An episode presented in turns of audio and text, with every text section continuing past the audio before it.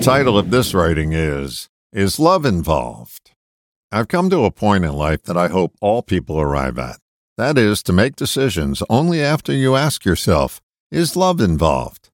Now, your version may be only do what I want to do, but for me, love has to be involved for me to commit. Yeah, there are many things that I have to do as part of my daily existence, but when it comes to decisions where I have options, love is my barometer. Does it spark joy is another question I ask. If the answer is no, then I won't go in that direction. Obligation has become part of my past, and I wish I had gotten past it a long time ago. Reminds me of a story.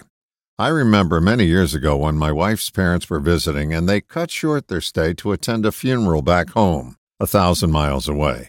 An acquaintance of theirs had died and they were wrestling with the option to stay or go.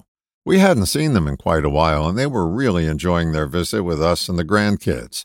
I remember asking my father-in-law if he was close friends with the deceased. And he said uh, they went to the same church and had seen him and his wife a couple of times socially years ago.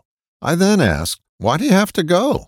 Because you're supposed to. That was his terse reply.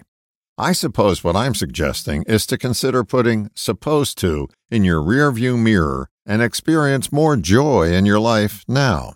I'd love to tell you how to do it, but I don't know how. I only know if love isn't involved, it's like toiling in a field pushing a plow. Here's what I do know.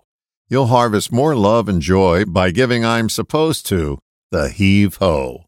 All the best, John.